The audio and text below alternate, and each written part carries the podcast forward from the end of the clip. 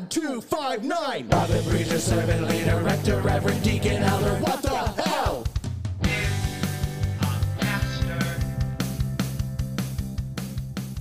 So Ethan, this week I have another practical, I guess, scenario, but I want to talk about, partially I want to talk about what makes something pastoral care, but more primarily I want to talk about pastors and when we should be pastoral to other pastors. Because I work, and I think that this might be part of my calling, is I work with other pastors. You know, I enjoy talking to other pastors, hence this podcast.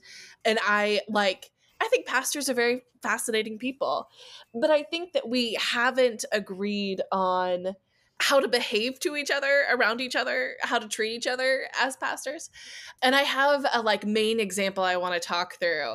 But before I get to that one, I want to talk about a personal example that you can feel free to tell me I have too many feelings about, because I think I have too many feelings about it. Okay.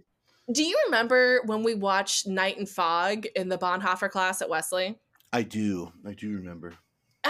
It's a very affecting documentary, and for whatever reason that day, I could not handle it. And I also could not verbalize that I could not handle it, and I couldn't find an appropriate or a socially appropriate way to handle it. So I went from my seat at the tables at Wesley to literally sitting curled up in a ball in the corner to eventually getting my shit together and leaving the room, because I couldn't. I could not watch more scenes from this concentration camp in horrific detail. I just couldn't do it. Sure. And I remember, as I was getting myself together, being incredibly frustrated that in this room of future pastors, nobody came to check on me. Nobody noticed what was happening with me. Nobody paid attention to me. Mm-hmm. And I've mentioned this to Ian kind of accusatorily in the past, and Ian's like, I was watching the movie. I don't know, what do you want from me? Not like that callous, but he was like, it wasn't my role. I was doing my student thing. And I have since been that's not really fair to put that expectation on my fellow students that somebody's going to come care for me, right? Mm-hmm. But it also kind of raises the question that I want to talk about is in that moment, should somebody have been paying attention to me? Is that a fair expectation? So what do you think about that first small example? It definitely should have been Josiah Young. I didn't even think that Dr. Young should have been paying attention. Yeah, that's a poor expectation on my part. Yeah. It's got to be, meaning no offense to Josiah Young, Dr. Young, you are great, and we love you. Come on the podcast, yeah. Oh yeah, that Bonhoeffer class was tough for many of us at that time, and oh yeah, and so that's not in any way a reflection on how we feel about you, but yeah, I'd be willing to say that my instinct is to think about situations like that, think about when we are in certain kinds of professional modes, when graduate school is a professional mode, right? Like in a way that's a little different than undergraduates. Undergraduates, I think are pretty good at being professional in classrooms. And by professional, I just mean they understand their role as students. They understand, I think, generally pretty well, where responsibility lies. But I tend to think of things in that way because I think it helps us understand what our capacities are in certain moments, right? And so in that moment, you were a part of, you were a student and you were among fellow students. And it's not that fellow students didn't have the capacity to check on you. And it's not that fellow students have to, sort of fulfill these rules that we're given as students, but there's a responsibility change in that, in which the students are not, I think it's fair to say that students are not responsible for each other when you're in the classroom, it's not that we're not responsible for each other as people, we're still all people, and you know, it's not every person for themselves in a classroom, but in our capacity as students, we are all equally disempowered to do stuff. And the person in your story who had both the power, the authority, and the responsibility was Dr. Young. Yeah. That doesn't mean Dr. Young just was a giant fuck up that day. Like, right. It's hard. It's complicated.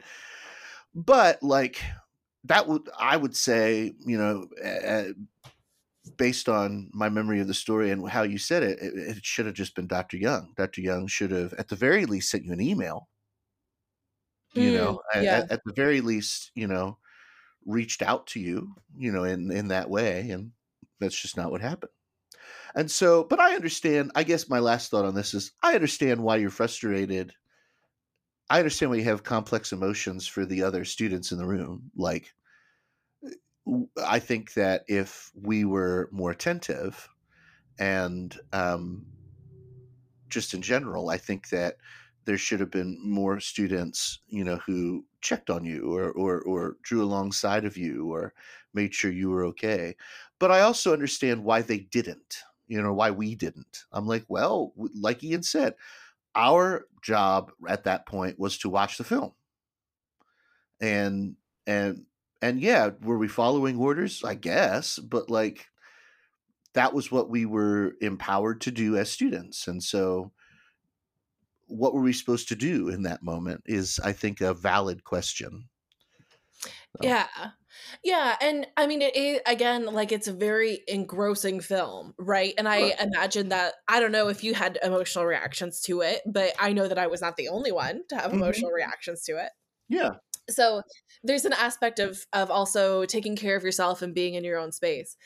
I also think that because I am often hypervigilant, I have an expectation that others are hypervigilant, and that's not a fair expectation for anybody, right? Like I notice I'm often paying attention to a higher alerted degree, and other people don't do that. So like, I should not have the expectation that people see all the things I see or feel pressured in the way I feel pressured to be a caregiver. I think that's another part of the complicated emotions is I think that if I saw myself, I would check on myself, but that's also not true. And I also I don't know what I would have done in that situation either. So yeah. Sure. But I think that kind of sets the scene for how complicated I think these conversations can be, especially like on a peer-to-peer basis. Yeah. Yeah. We also all handle motions like that very differently. So like if the roles were reversed, if I had a similar reaction that you had to the film and did the same stuff, like literally had to leave the room, and you followed me, I'd have run for my life. There would have been no chance that I would talk to you. If anybody would have come to find me, I'd be like, you need to not talk to me. Because, and for a lot of reasons, like I'm sure some of them are not the healthiest reasons, like about how I process trauma or feelings or whatever. But at the same time, I'm also just different. Like I would have talked. Maybe I have other people I talk to, or maybe I really did just need to take a moment and think about it for myself. And so I bring that up because like maybe there were people who did notice, but for me, I work under the assumption that I which is not always a good assumption, but I work under the assumption that I try to help people in the way that I would need help. Sure. But I don't think you can blame anybody for that. And you're not blaming anybody for that, I don't think. But no. I think that there's a good chance that there's an element to that. I guess what I'm saying is like, I don't think that, that nobody cared. Right. Right. I think you're exactly right. I just think, we're not always sure, even pastors are not always sure, what to do in that way. Yeah.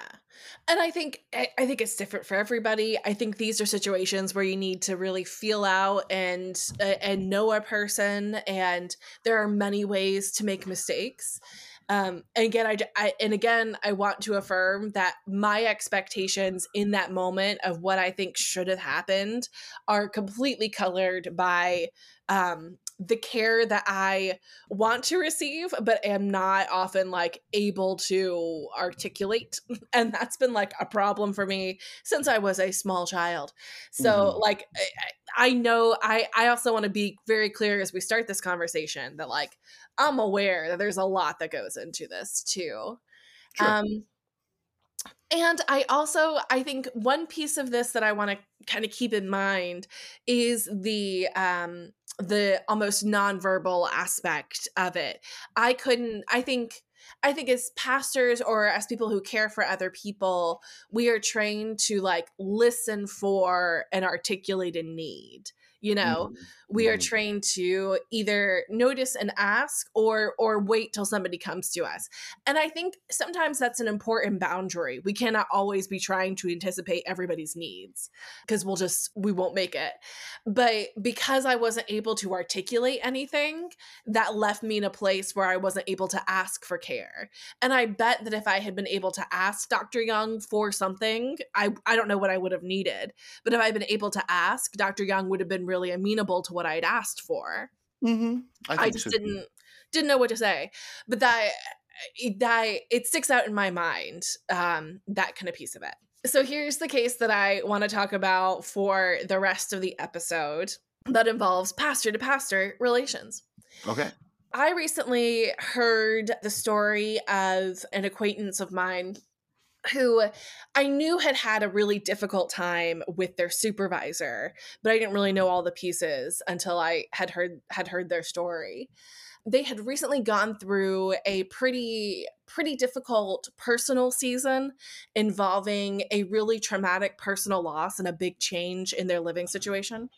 But they were still like keeping it together, showing up at their job, doing all of the things that were expected of them to the best of their ability. And I don't want to understate how difficult this season in their life was. It was truly a huge traumatic shift without much time to really process the underlying trauma. And so this is somebody who's showing up at work, doing their best, but like, it's a struggle. And I think we can all think of somebody who's been in a situation like that or have been in that situation ourselves, you know? Mm-hmm. And so there was kind of this inciting incident that shifted this person's relationship with their supervisor. It revolved around a mistake that happened in a worship service. Okay. And like these things happen, you know, like we all are fallible human beings, but the mistake was apparently egregious enough to an attendee of the worship service that they emailed the supervisor to complain about it. Mm-hmm. And the supervisor, instead of having any type of emotion or caring for this person who's going through this incredibly traumatic season, just completely rips them apart. And continues there. I don't know all of the underlying reasons why this relationship shifted in this particular time, but from that moment on, every little thing was a source of criticism. And in their one-on-one meetings, there would be just a litany of things this person had done wrong.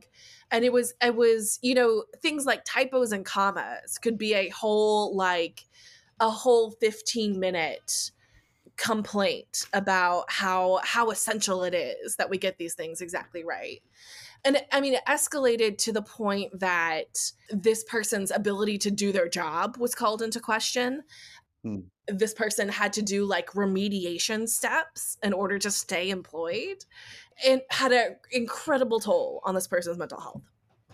Mm. So that, and I've kept it really vague because it's a tough story, but my questions coming out of this are like, both of these people are pastors, right? Both the person who has made a small mistake during a very traumatic moment in their life and the supervisor are pastors. And one might think that a pastor would recognize the role that trauma plays in somebody's life and at least cut them some slack. but that did not happen at all with this. The final piece of the story is that I was talking to somebody who knew both the supervisor and this person and said to the supervisor at some point, "You're a pastor. You should have known better and you should have treated them better." And that to me signals that we have an expectation that like pastors are pastors always, that mm-hmm. pastors are always in maybe pastoral care mode to everybody. And I want to kind of pick at that idea. Like I both want to pick at the situation and at the idea that because we have the title of pastor, we owe everybody pastoral care all the time. Because I don't think that's true, but I do also think that this should have been done differently. Mm-hmm. Mm-hmm. So that's my example. What are your first reactions and first thoughts or any like clarifying questions? Sure. And so this person was the person who the supervisor. So it's a boss. Yeah. Okay. And they're both pastors, but it's you know, there's a difference in terms of responsibility and stuff like that. Okay.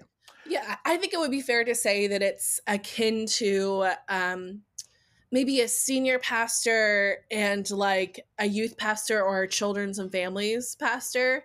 You sure. know, it's not a senior pastor and associate. It's not quite that close, but it is still like working on the same staff together. But the supervisor has basically like the final authority in terms of how right. to supervise this person. Sure. Well, I mean, so on one hand, when I say, I'm about to say it's tricky, but I only mean that in a particular way. The only reason I would say that the situation is tricky is because it is more than just one pastor to another. Right. You know, like if this was like at a, if it was two pastors with sort of equal authority being colleagues, I think that adds a different dimension to it. Sure. But right away, I mean, like, there's no reason to ream anybody out for one mistake. There's none. Absolutely. There's zero reason. No matter how big the mistake is, particularly if it's one or the first like real mistake, particularly when it involves pastor stuff. That's the other thing. Like, This person, this wasn't NASA. This person's one mistake wasn't, oh, I pressed the button that launched the nuke. You know, right. Sorry, everybody. You know, like, no, it's fine. Like, no, like that's like, let's have some clarity a little bit, friends, and some honesty about the sheer importance of what we do. Like, it's really okay. Things are fine. You know, like there's no reason to ream anybody out for one problem. I'm kind of intrigued by, I don't know if I have a comment like for it, like a thought about it yet, but I'm intrigued by the framing of this story as also like a pastor relations. Do pastors owe each other pastoral care? When I'm intrigued by that framing, because it's not that I don't think it's there, but my initial thought, like the initial way that I approached this story, is this is a work problem. Yeah. Well, so I think that you're exactly right to identify that. I think it is absolutely first and foremost and almost entirely a work problem. But I also think that it highlights something about the weirdness of being a pastor, in that like it highlights that point where being a pastor stops being a job, because there is that expectation that you are a holier person and therefore you are a kinder and maybe more emotionally aware person, and that you would handle situations differently than your average everyday person would, right? You're a pastor. There's something special about you. You've been called to care for others, and therefore you of all people should have been more caring in this situation. Sure. Yeah. But yeah, like, I guess. I also think the job read is absolutely right. Like this is just bad workplace management, bad supervision, almost all the way down to the core. Well, right. Like, this is, so correct me if I'm wrong, but like, you know, how you describe the incident is like there's this thing that happened, and then somebody reached out to the supervisor. So it's not even as though the supervisor was there. Yeah, I'm not completely clear on it, but yeah, I don't think the supervisor was there. Well, and so then it's even it I think is really plain as like a really egregious and very, frankly, very amateur move on the part of the supervisor. Because who cares? It's not that who cares that people complained. It's I think somebody who is a seasoned supervisor or boss or leader, with at least with good instincts and good training, knows that first and foremost, you are responsible for the people, you know, who work with you and for you, and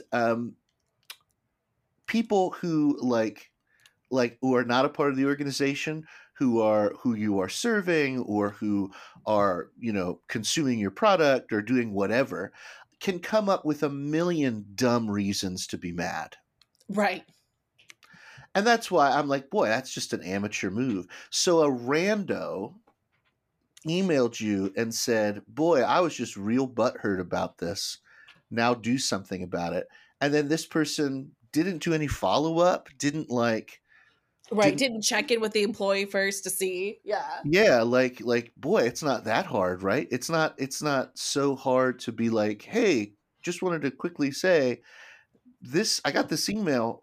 What happened at the event?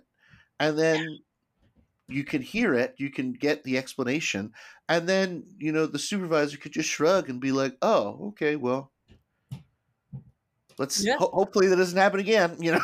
Then you move on, because you'd be able to see, based on, you know, how your employee explains it, pretty quickly whether or not this was negligence or just a simple mistake or malicious or whatever, right? Right. You know, I guess that's my big takeaway from all of this is it really just, it sounds like a real bonehead move on the part of the supervisor for not doing the easiest thing in the world, which is just asking. Right. Or maybe trusting the person who works for you, who you've worked with for some amount of time, you know, like, I think that's another part of it too. For a little bit of context, the email wasn't just from some rando. It was from another person in the organization who has some clout, akin to like your church matriarch getting in touch about something that happened, you know? So it is something that you want to take seriously, right? It's important. An important member of the community has raised a valid concern, but at the same time, there's a way to handle that. And that's not how this was handled. Sure. I mean, I think back to when I worked at the planetarium in Chapel Hill. This is a space story that you won't care about, but it was right when supermoon became a thing in like the way that people talked about perigee moons, which is when like the moon is at its closest approach to the Earth and it appears like several degrees bigger in the sky. Okay. But it kind of became a thing right around the time that the story happens, and I was like a physics major in my last semester, teaching full-time and taking courses and like working at the same time. Like I was a full lid. And this kid comes into the planetarium and I'm doing a live planetarium show. And at the very end of the show, completely kind of out of nowhere, I mean, I had asked for questions, but I was like orbiting out in the solar system. I wasn't like at our moon. So I asked for questions and this kid asked, what about the supermoon? And I had never heard this term. I had no idea what they could be talking about. And I like think for a couple seconds to think of like what the answer could be. And I end up saying, and this is a mistake, I end up saying all moons are super. And, that's awesome. Yeah, I think all moons are super.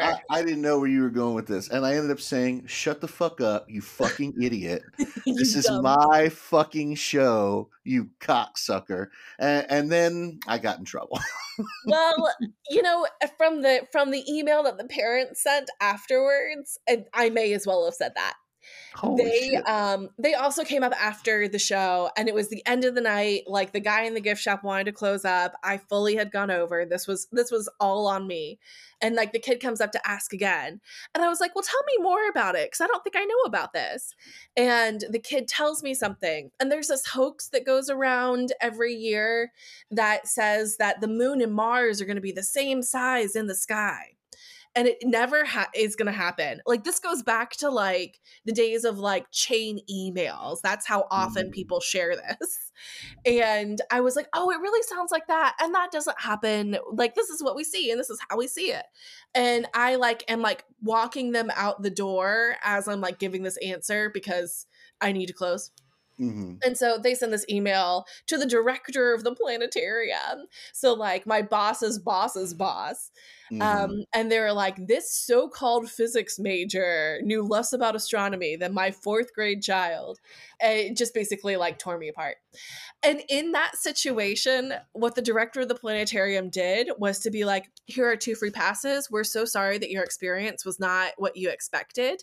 This is a student employee with this schedule. This is a new term, and she did not know about it. If you had phrased it in a different way, she would have known.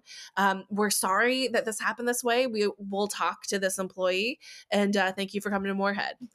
And like, in that, like, fully affirmed that like, I'm not a dummy and I made a mistake.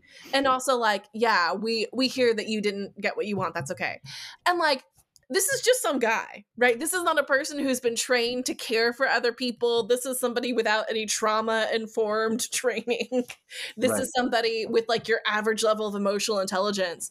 And he was still like, no, I'm going to stand by my staff, because I have hired my staff and I trust them and they're great. And like, what a difference that is between the example we have. Well, exactly. I agree with you that it's really not that complicated. Right. You know, frankly, your boss's boss's boss, the other appropriate response could have been to say nothing. Right. And then everybody just shrugs and be like, see ya, you know, bye. Nobody cares. It's one instance in a, meaning no disrespect to you, a low level employee who is not being accused of doing anything inappropriate. Right. Yeah. Again, in this situation, I believe that they were donors, so there was a need for a response. But yeah. Jesus. So then I'm still curious about this expectation that pastors somehow should do this better, you know, that like we should be better bosses because in theory we're better trained. I think we all know that practically that's not how it turns out. But I also kind of feel on some level that we should be better. What do you think about that?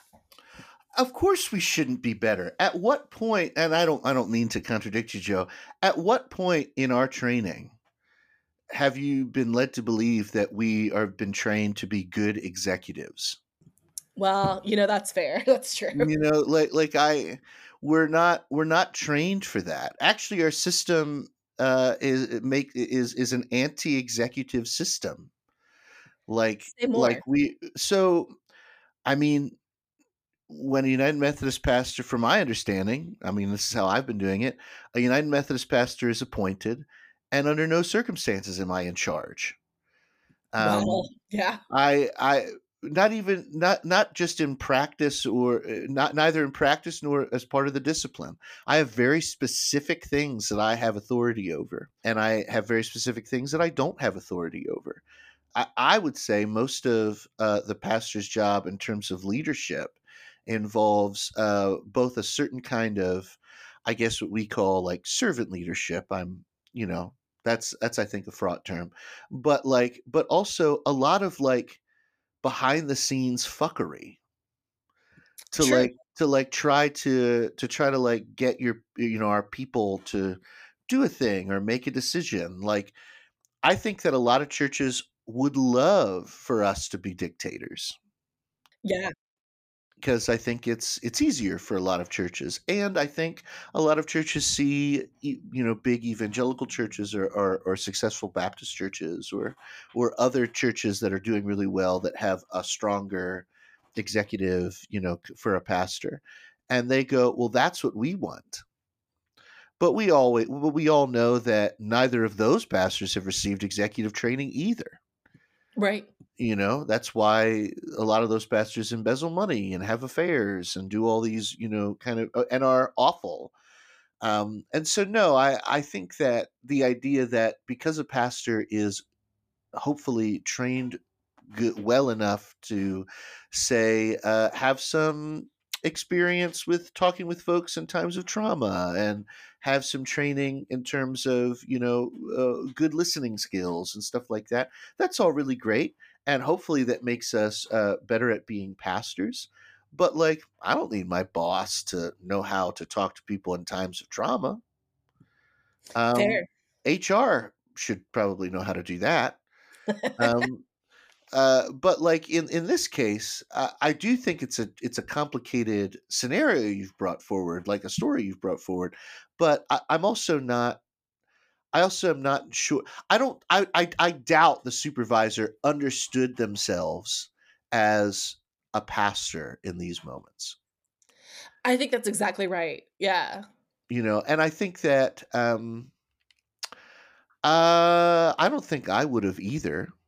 Now, hopefully I wouldn't have been horrible, right. But like, I don't think I'd have understood myself as essentially having a pastoral role in that scenario. Because we are not each other's pastors. I mean, I think that's an important thing for us to always remember as pastors is that you are finite. There is only so much you can do. And like, obviously, I think we all set good boundaries around we are not our family's pastors. We are not our friends' pastors. You know, like that is not what that relationship is. And also on the flip side, that's why we're not friends with our parishioners, because we're their pastors. And I think there needs to be that separation in order for us to do the job well. And so I think that like, there doesn't need to be an expectation of pastoral care, pastor to pastor, unless it's like a mentorship situation. Sure. In which you've already kind of either tacitly or explicitly agreed that like, I will come to you for care. At the same time, I think people think of pastoral care not as being trained to sit and listen well and care for others in these particular moments of crisis, but as like being an emotionally aware person who cares about other people and isn't a dick. You know, I think sometimes those definitions get conflated. And so that idea that like we owe everybody pastoral care, it really is we owe each other just the same basic kindness and goodness, human decency that we would give anybody in any situation. Well, yeah, I think that's true. And I definitely think you're right. Like, I think that a lot of times when people say that, you know, or when they say pastor, when they hold pastors accountable for not showing pastoral care in sort of all and every situation. What they're really trying to say is, why were you a dick here? Right. Which is valid. It's incredibly valid. Totally agree.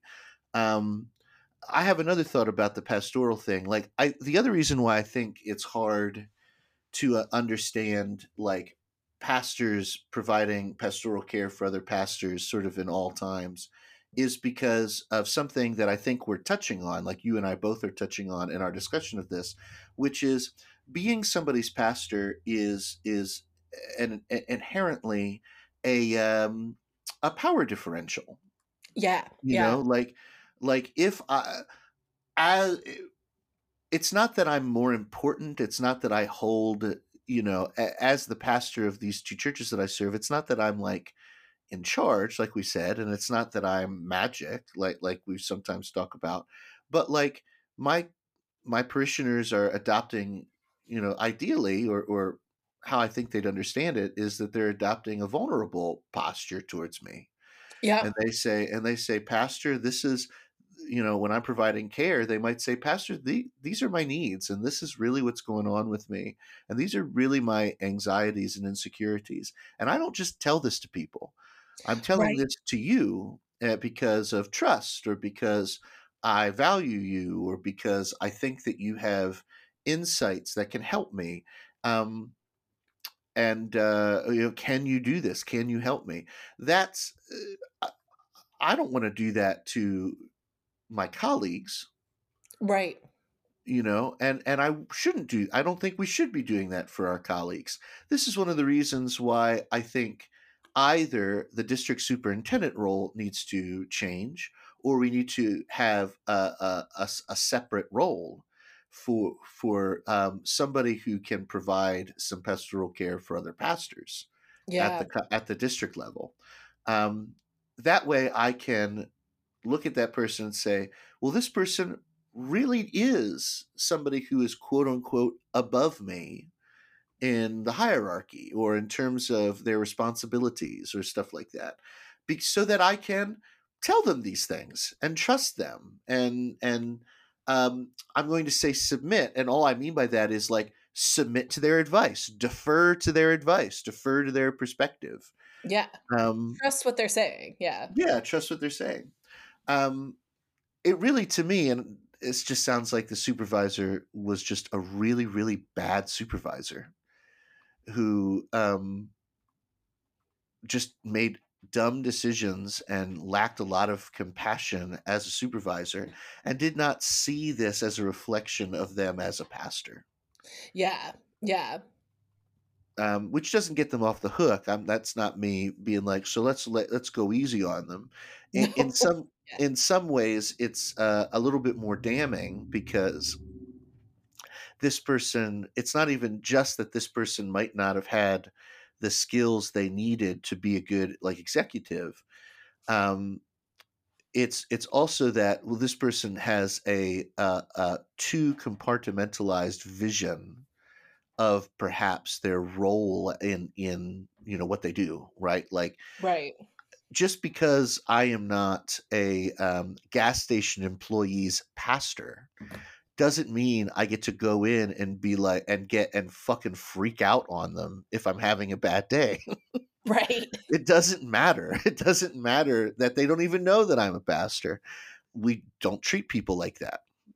Can I say one more thing before I kick it back over? Sure. I'm shocked by the insecurity. I'm always shocked by the insecurity of people, of supervisors or people who have responsibility over us and over others. I'm always a little shocked by that it's not that I don't think anybody can be insecure. I'm just always a little surprised when people who have been granted authority and given responsibility and then given all these tools and resources and support to back that up, still behave as if they are insecure and intimidated and don't know what to do, and so make real asses of themselves by abdicating their responsibility, by blaming people who are underneath them, and by doing all of this. District superintendents do that. People do that all the time, and I'm always so baffled by it. Joe, one of the reasons why I'm just not intimidated by my church is because my congregation cannot hurt me. Yeah, they can hurt me. They can. It's not that they can't, and they can if they really wanted to. Ream me out, treat me like shit, do all kinds of stuff. But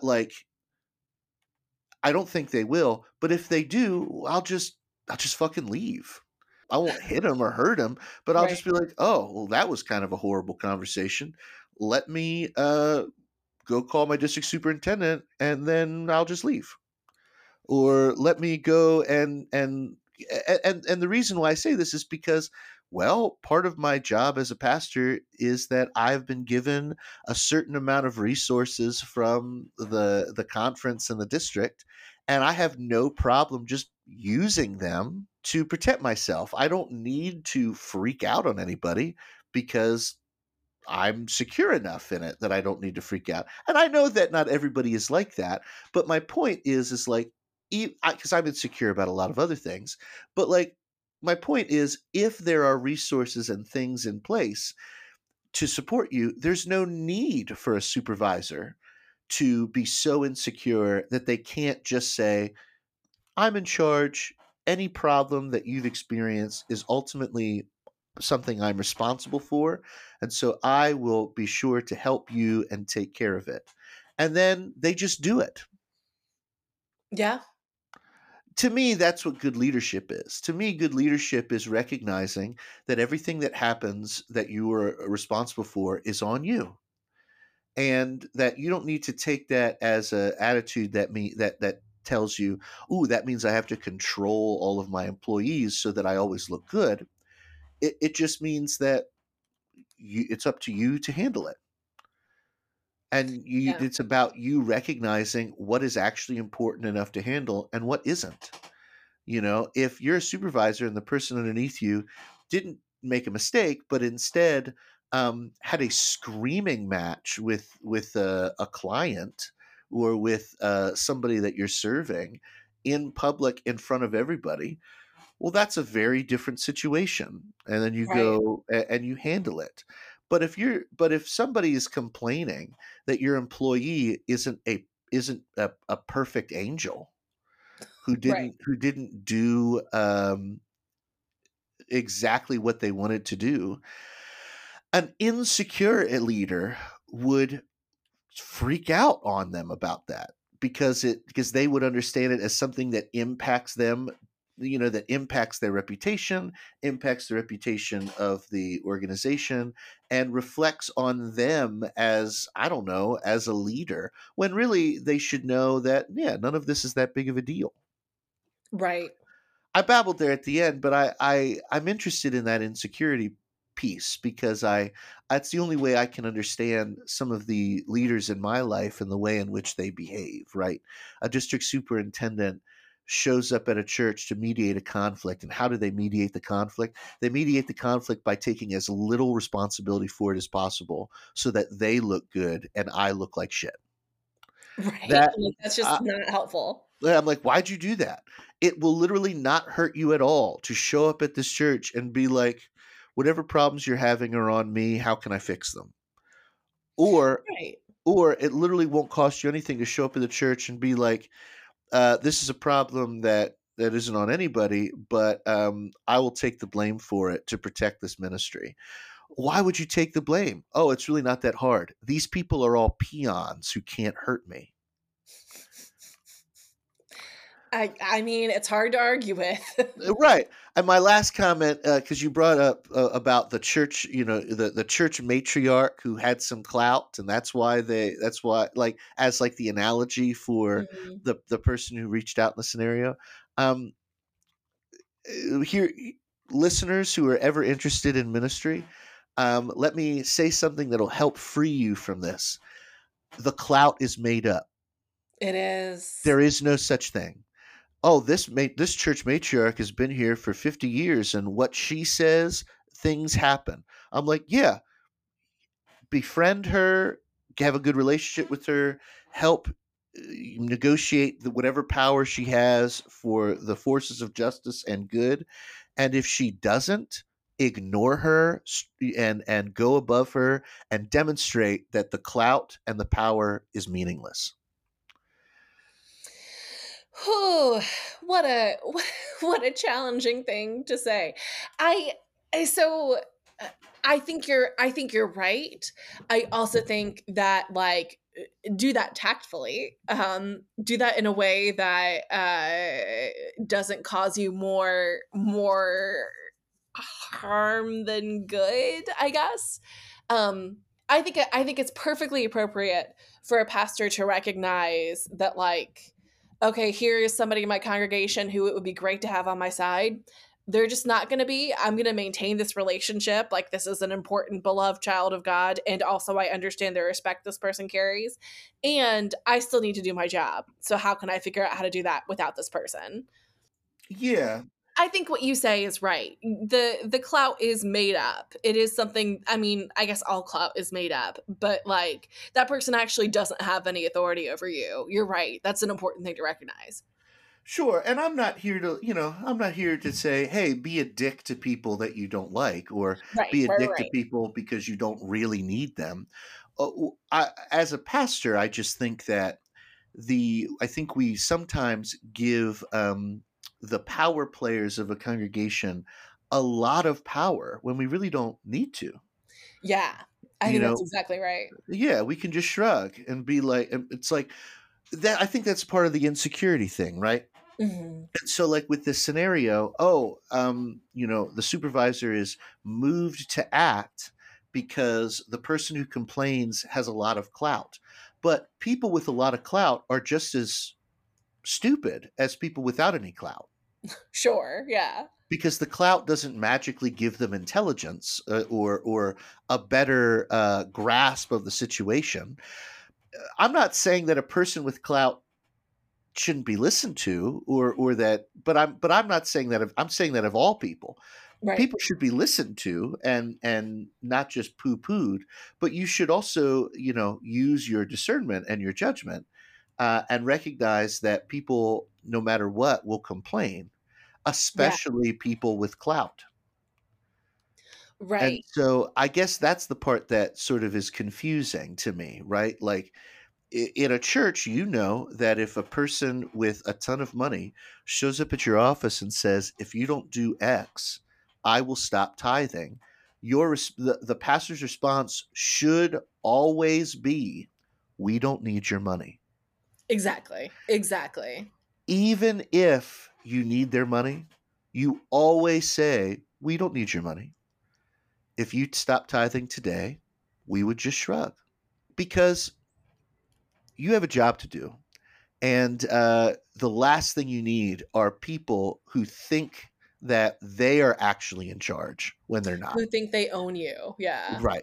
And I think it's the same thing here. Like if this supervisor was more secure, had more skills, was more equipped to think in these ways, this person would know, oh, this is just the whim of a frustrated person who maybe got frustrated for a good reason, but ultimately doesn't seem to be describing anything horrific in the email. And so you can just move on.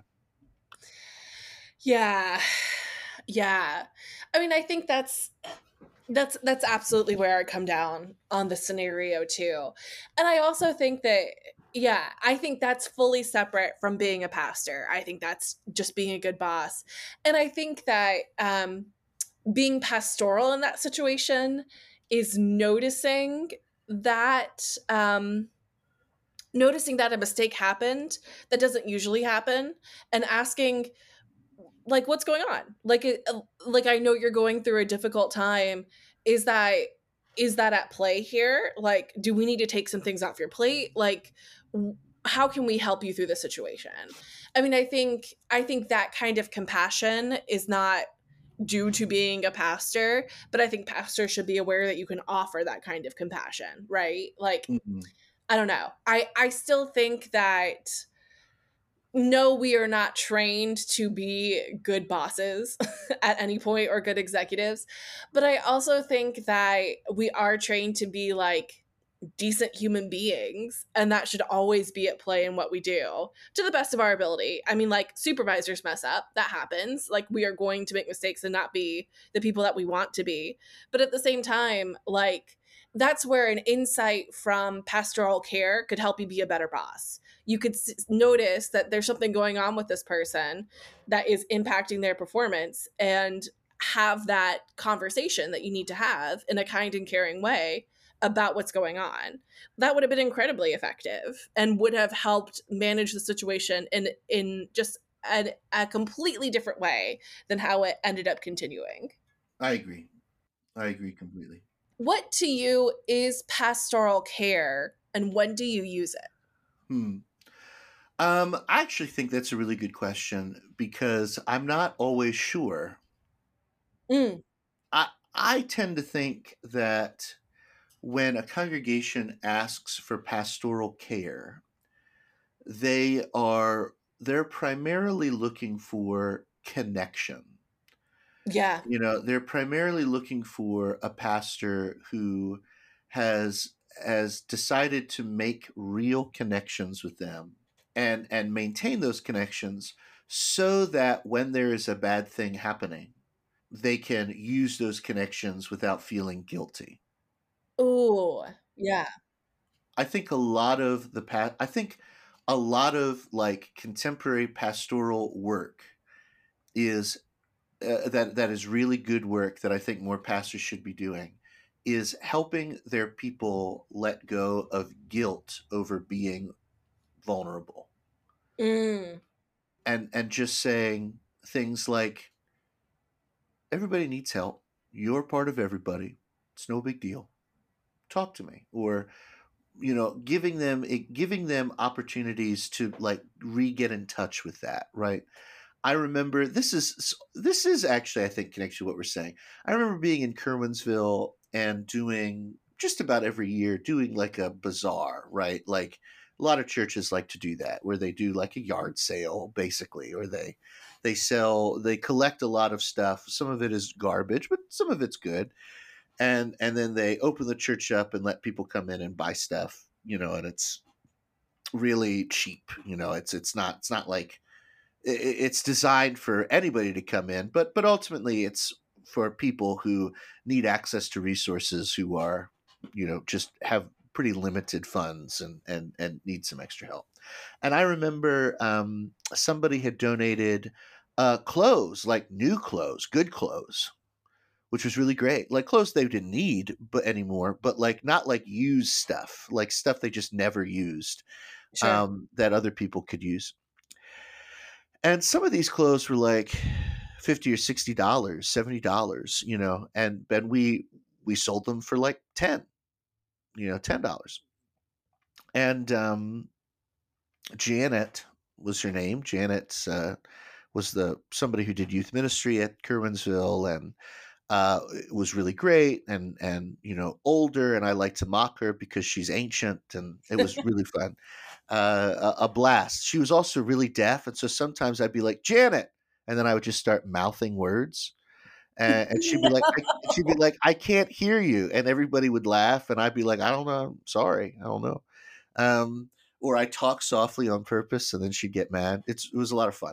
But Janet, made a comment to me after we sold some of those clothes, where she was like, I just feel bad for selling these clothes so cheap. You know, it's good stuff. And, you know, I just don't think we should be selling it that cheap.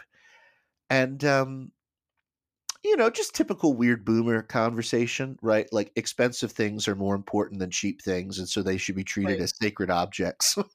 Right. Yeah. And I looked at Janet, and I was just like, people deserve good stuff, Janet. Mm. And Janet thought about that for a while. She was like, you're right. People do deserve good stuff. And I'm like, yeah. And now I interpret that as like a vulnerability moment. Yeah. Right. Where Janet, as you know, Janet's great. She's got a heart for wanting to help people, and she likes Jesus a lot. And she's really wonderful. But like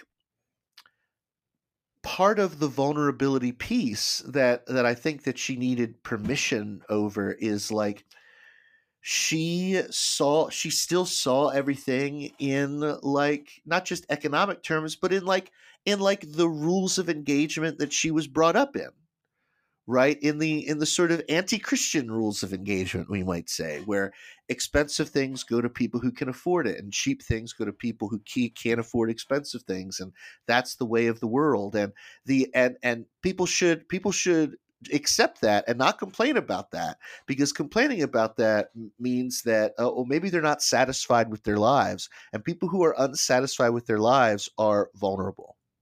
Mm. And I don't think it's much of a stretch, because I think that comment from Janet comes from her insecurities too, you know, over all of this. And so to be able to say to Janet, just like I think we should be able to say to anybody who's experiencing this, it's okay. People deserve good things. Even people who we would think maybe deep down don't deserve good things. People do deserve good things. People are more important than their stuff. These are all things that I think go together, that that a lot of church people struggle with and that are a part of caregiving. Because when the bazaar, when a church yard sale or a church thing like that is at its best, it's about church caring for the community. It's about church saying, hey, we're making a little bit of money here. We're not here to deny that, but we're not trying to make as much money as possible. We're right. trying to use our stuff to help people. And help requires vulnerability. Yeah. And so I think that for pastors to be able to encourage their people to be, to not feel guilt over that, to not feel shame over things like weakness or when other people show up in need of help, for us to not feel shame over that or not feel guilt over that or not feel like we've crossed into some, kind of odd world where everybody's just exposing their dirty laundry. Like none of that's happening. Right. I think that like pastors who really have that in mind can really help their churches not just do really great stuff with the community, but like prime their churches to like to accept care very well. Yes. Because I think a lot of churches struggle with accepting care. And so, yeah, I think that like the way I see it, that's a really key component, being able to navigate the guilt over needing care, not just in your congregation, but in the way in which your congregation tries to provide care for other people. I think when a congregation has a lot of personal guilt over needing care, they would rather not care for other people too. Mm. Because I think it's also their way of not inflicting guilt on somebody else. Yeah. You know what I mean? And it's obviously misguided, but I think it comes from the right place. Doug Poe's in my head again, right? Like I mentioned this last time we talked, like Doug Poe reminds us, I don't think congregations for the most part are shitty. I think that they are trying to be Christians well and care for and love people well. They're just doing it the way they know how to do it. How does a boomer love people? Well, I don't know, but one way a boomer loves people is by not making them feel mortal or vulnerable. Yeah. Because boomers have to feel immortal in order to feel good about themselves. I don't know. I feel like I said, I feel like I babbled there. To say one last thing about this, the supervisor is an idiot. Yeah. And probably shouldn't have been a supervisor. Yeah. And so, yeah, I think that's pretty obvious. Yeah. I am fully on your page with that. And I think what came to mind as you were talking then about accepting care, it is, I think there's two important pieces to pull out of that go back to kind of the whole conversation we've been having.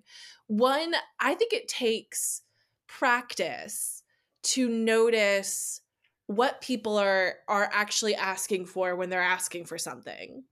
Like you identified that when churches ask for pastoral care, they're asking for connection. Mm-hmm. That is not what we were taught during pastoral care and counseling, right? We were taught family systems and working through your own shit and refer out, none of which is addressing kind of the deeper problem. And there are definitely moments like when you're at the bedside, when someone is in deep grief, when someone's going through a crisis, absolutely those like pastoral care and counseling skills we learned are appropriate for those moments. But caring for a congregation is such a bigger question. Figuring out what is actually the need here is something that takes care and attention and also a lot of practice. And I think that goes back to the supervisor, right? Like with more practice or more security in themselves, mm-hmm. or whatever, I think there would have been a different reaction and an appropriately scaled reaction, and something that didn't compound into what it eventually became. Yeah, I just think, I think that very straightforwardly, kind of like on the nose of it, it's easy to say this supervisor was a bad supervisor and made an incredibly terrible mistake. It is tempting to want to say, and they're a pastor, they should have done better. And I think that I think one part of like the point of the podcast is to demystify pastors, right? We're just the same as everybody else. We're going to make mistakes. But also that like, if you are really actively continuing to form yourself as a disciple of Jesus Christ, hopefully these kind of situations come to you and convict you and you see that you are not being the person that you want to be, and you make a decision to be a better person, which also will hopefully help you be a better supervisor. I think maybe I thought this was a mystery, but really it's that one person made an incredibly terrible ongoing mistake in reaction to something that they should have felt more secure about. And that's really on them. It has nothing to do with pastoring at all. Yeah. And it's not, I mean, they are pastors, so it has something to do with pastoring. You know, it's Sure. not that it's not just that, but yeah, I mostly am just really tired of hearing about people with authority who also feel like they're 6-year-old little baby boys all the time. Oh yeah. I have that in me too, guys. Like we're all deep down still just the little kids crying and feeling shitty, right? Like deep down, that's us. That's all of us. But Lord, figure it out on your own fucking time. You know, like exactly. We have stuff to do. We have stuff to do. It's why I can't handle it when like, you know, a cluster leader or a district superintendent or bishops don't tend to do this, at least in front of me, or any other boss that I've ever had wants to tell me about their feelings. I'm like, shut up. I don't care. And I think, and you know, I think that some people might be like, well, that's kind of rude of you. I'm like, it's not rude of me. They shouldn't be offering any of this to me. I don't want it. I don't care about it. I need them to be in charge. Right. That's the only way any of this works. Yeah, in the roles that we have, in the way that this goes, yeah, I need you to be about yourself because it's not my job to care for you right now, right? Yeah. Right. And I think it's important to recognize those moments. Not that we're like denying the humanity of anybody or anything like that, but that like, you know, there are times where whatever you are needing to express is not the thing that needs to happen right now. And like, just know that. And be able to put it aside. Yeah. Yeah. Yeah. Cool. I feel that. Good practical advice. You want to sign us off? I will. Friends, thanks for listening. This has been an episode of What the Hell is a Pastor? We are Ethan and Joe, and we will see you next time.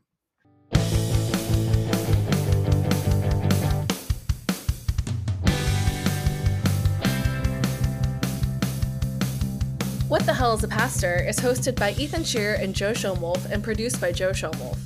Our theme song is written by Joe Schoenwolf, performed by Ian Oriola and Paul Oriola, and produced by Paul Oriola. Rate, review, and subscribe to us in the podcasting app of your choice. Find us across the social internet at WTHIAP. And visit us at wthiap.com to get connected to our Patreon, merch, playlists, and more. A special thanks to our Patreon subscribers, Nick, Justin, Matt, Teddy, Paul, Grace, Sam, Jory, Tara, Rachel, Abby, Peter, Reverends Langenstein, Annalise, Ian, and me. Your money makes this show happen. Yes, it does. Thanks for listening, everybody. And remember, don't be a dick. Just don't do it. Don't do it. Don't be a dick.